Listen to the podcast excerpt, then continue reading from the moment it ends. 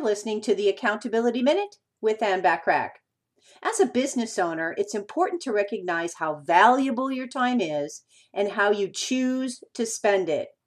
Yes, the bookkeeping is important, and so is the voicemail and email, but those tasks are not directly responsible for generating revenue in many cases and are better left to be managed by someone else. Are you guilty of focusing on less important or low payoff tasks when you should be actively engaged with the most important high payoff tasks? If you have ever been guilty of this, over the next four days, we will explore four common self sabotaging habits that keep business owners from the revenue and success they want and deserve.